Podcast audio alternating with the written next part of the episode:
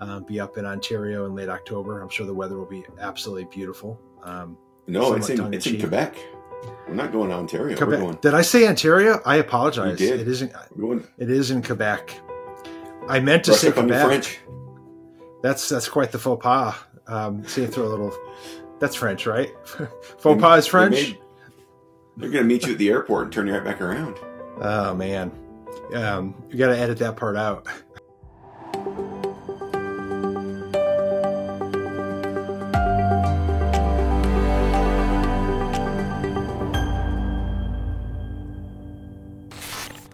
Hey everyone, welcome back to Direct Connect. Today I'm joined by Leonard Chamberlin and Steve Parker.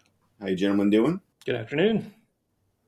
Everyone survived Labor Day. No uh, safety incidents to speak of. No reportable incidents on the cyber front. All ten fingers.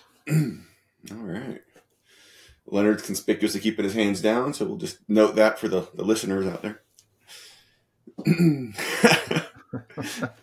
Today we're going to talk a little bit about getting heading into Q3. I know for those who listened to our, one of our most recent on target, Steve kind of talked about the shoulder season and how important that is for the industry.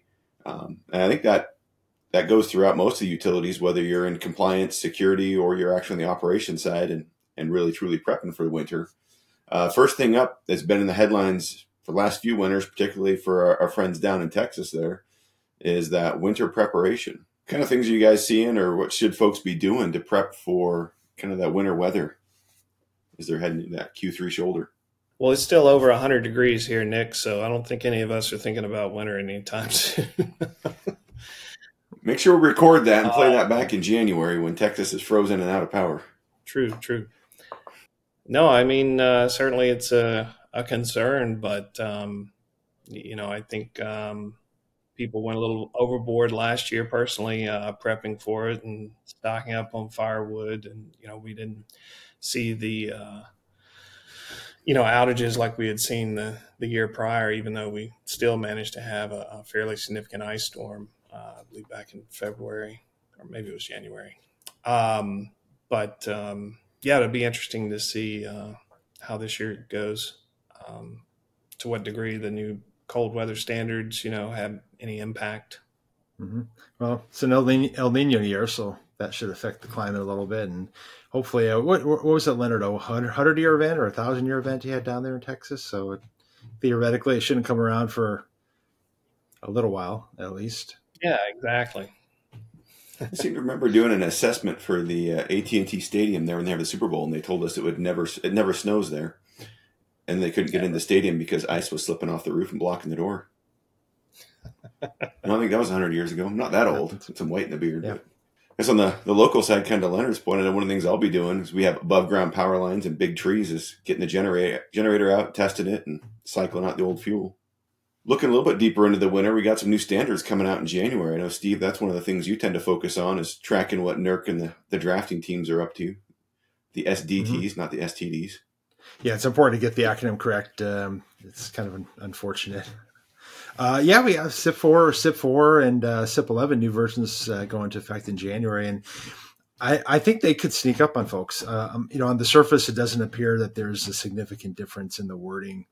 Um, they were developed to help with the cloud, right? To to allow for uh, the storage of BCSI in the cloud and to better account uh, or allow for the circumstance where encryption is used uh, for protection. But there's a sneaky little word change, uh, and, I think many many people haven't noticed it. I don't know if the auditors have noticed it, but the move away from a focus on designated storage locations and now protecting the confidentiality of BCSI itself um, ha- has the potential depending on how this is interpreted and applied by the regions, has the potential to move the standard from again focusing on the storage locations to really focus focusing on all of the information, regardless of where it's stored. Um, that's potentially a pretty significant expansion in scope that I don't think was intended, but might end up being an un- unintended consequence of the wording change. We'll have, we'll have to see how that plays out. It's always interesting to see how those ones, they're kind of like the the latent defects in some cases. I'm still waiting for the latest CIP 8 to come back and really blow up CIP 6 just with some of those connections. it just depends on when when an auditor catches that and it becomes their new pet peeve, and all of a sudden it spreads across the ERO. So even if you don't see it in your January February audits, keep an eye on that one. Have you seen anybody that started to move towards that adoption? Everyone I've talked to, nobody wants to be first. I don't know if I can think of a specific example, but I know you know I've I've dealt with a number of utilities that do have BCSI in the cloud. I've seen it come up in, in audits where, where they've kind of worked through and uh, generally been successful uh, applying the concepts that were are going to be formalized uh, in January. So I, I, think those adopters are out there. I don't know if they're making a a lot of noise publicly, um, but I think if you were to look at uh, the organizations that were involved in in the SAR and some of the you know heavily involved in the drafting of this, I think you might might get some hints as to who those who some of those early adopters might be. Yeah, I think it'll be interesting. I agree with you, Steve. I think some of the wording um, will make for some interesting interpretations on the part of auditors um, to see see how they kick the tires. You know, and that that always happens with with when we get new um, requirements out of the SDT, right? Um, but yeah, in addition to to the storage locations, um, I mean, even overhauling how BCSI is is identified in CIP 11, um, and and you know what are the requirements around protecting it? You know, it's no longer um, you know protecting and handling you know storage transit use. It's mitigate the risks of compromising the confidentiality. So um, potentially, you know, a lot more than just updating the verbiage in your uh, in your plans to reference the new requirements, right? There could be some significant impacts on the existing processes and and what you know is inherently required. So, what kind of time frame would you guys recommend for somebody who's looking to make that transition, January or so? When do they want to have that those policies and that governance finalized? Six months ago. yeah. yeah. I don't, Leonard, when was this standard approved? I don't think it was approved six months ago. I don't, I don't, I don't, I don't recall the date. The days run run together, but you know, certainly if you're not already working on it, you know, you need you need to get busy. But as I said, I don't, I don't know that on the surface it's a really substantive change. And so for entities that aren't putting BCSI in the cloud, um, it should be status quo at least until the auditors figure out that the different words actually say something different than what everybody thinks. Yeah, off top of my head, I don't recall when when it was actually approved, but um, but yeah, I mean, I would I would think they've had a little bit more than six months, um, you know, over a year at least. I think that if you at least had a good solid draft ready to go, and you could take it to a lot of the regions are having their workshops in the next month or so. Good time to take that and catch an auditor in the hallway and say, "Hey, what do you think?" If it's not addressed on the main agenda, which I think a lot of them are probably going to at least speak to it a little bit. But so I guess with that kind of going into the other thing that I know I always get busy with this time of year, different events, whether it's the security ones, um, energy specific, or compliance. All three of them. This is a good time of year. We see a lot of those those training and uh, workshop events. I guess what one can I give it you guys each? What one are you most excited for going into the fall? Well, you know, I'll, mention a couple that uh, you know, th- from a regional perspective, you know, WECC's going to be down in, in San Diego in uh, uh, late October, early November. I think it's right around the, the first of the month. Um, and I'm going to be teaching, uh, uh, you mentioned internal controls. So I'm doing a one day workshop um, on internal controls after that event, kind of in between the WECC event and our annual meeting. So looking forward to that, getting some feedback, interacting with industry on what's a very hot topic. Um, as you mentioned, it's somewhat poorly defined, but you know that that'll be interesting. And um, then the other big one is GridSecCon up in Canada. So not only is it back in Canada, get to do a little international travel, um, be up in Ontario in late October. I'm sure the weather will be absolutely beautiful. Um, no, it's in, it's in Quebec. We're not going to Ontario. Quebec. Going, did I say Ontario? I apologize. Did It isn't. It is in Quebec. I meant to say Quebec. That's that's quite the faux pas. Um, see, throw a little that's French, right? Faux pas is French. They they're going to meet you at the airport and turn you right back around. Oh man, um, you got to edit that part out. so yeah, GridSecCon. We're going to be up in Quebec, back in Canada, uh, in October, and this is the first in-person GridSecCon since before uh, the pandemic. So I'm looking forward to seeing a lot of people I haven't seen in a long time. Hopefully, I will recognize them and remember their name and not look like a total idiot. But uh, that'll, that'll be great to get back up there. Both good ones. Leonard, what do you plan to hit up this fall? The WECC event in San Diego. Um, looking forward to attending that. Always good to get down to SoCal. Won't be making it up to uh, GridSecCon, but um, hoping to to attend uh, Glo- uh, GSX Global Security Exchange uh, next month. Actually, it's already next month. Next week, Next week.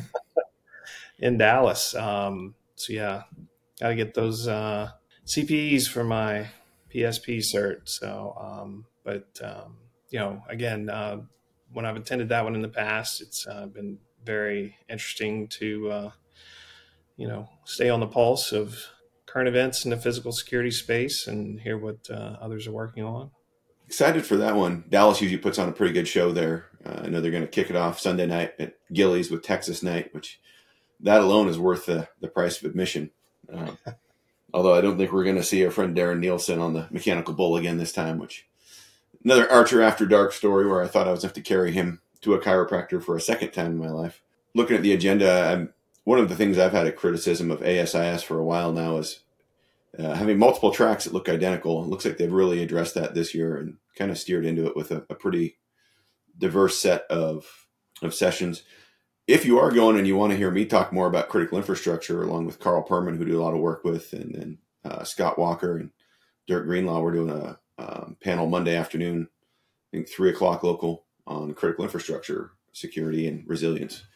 Um, unfortunately, one of the bunch of other sessions I want to go to at the same time, and I haven't got that cloning tech down yet, but should be a good time. Um, another one that I was really hoping to get to, but just too much travel, so not to make it this year, is the ISC squared or ISC two. They just rebranded Congress. Um, one of these days, I'm going to make it back to that one in person. But then on top of that, looking forward to GridSec, getting back up to Canada with. Uh, I know Steve's going to be there, Stacy, Mark. We'll have Rosin come over from Ontario, so we should have a pretty good contingent at that one. Looking forward to that. Be curious to see how many people we recognize from the old days there. And then I think the last real big event of the the fall or the quarter there, um, should get into Q4 is GridEx. Uh, the every other year the exercise. Uh, so GridEx seven this year in November. Um, not necessarily an in person event, but definitely a, a big deal there and a good opportunity to get out and, and test a lot of those things before winter, knock the rust off before uh, the holiday season. Know that's when I was at Grant, that seemed to be when we always had the worst issues was when everybody wanted to be not there. Any other thoughts on on events or GridEx or getting your own exercises rolling up for the, the shoulder season?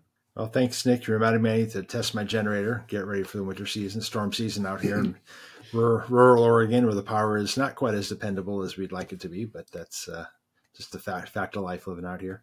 One last question before we uh, we split out, since I think you two are both going to be at the WECC event on Halloween.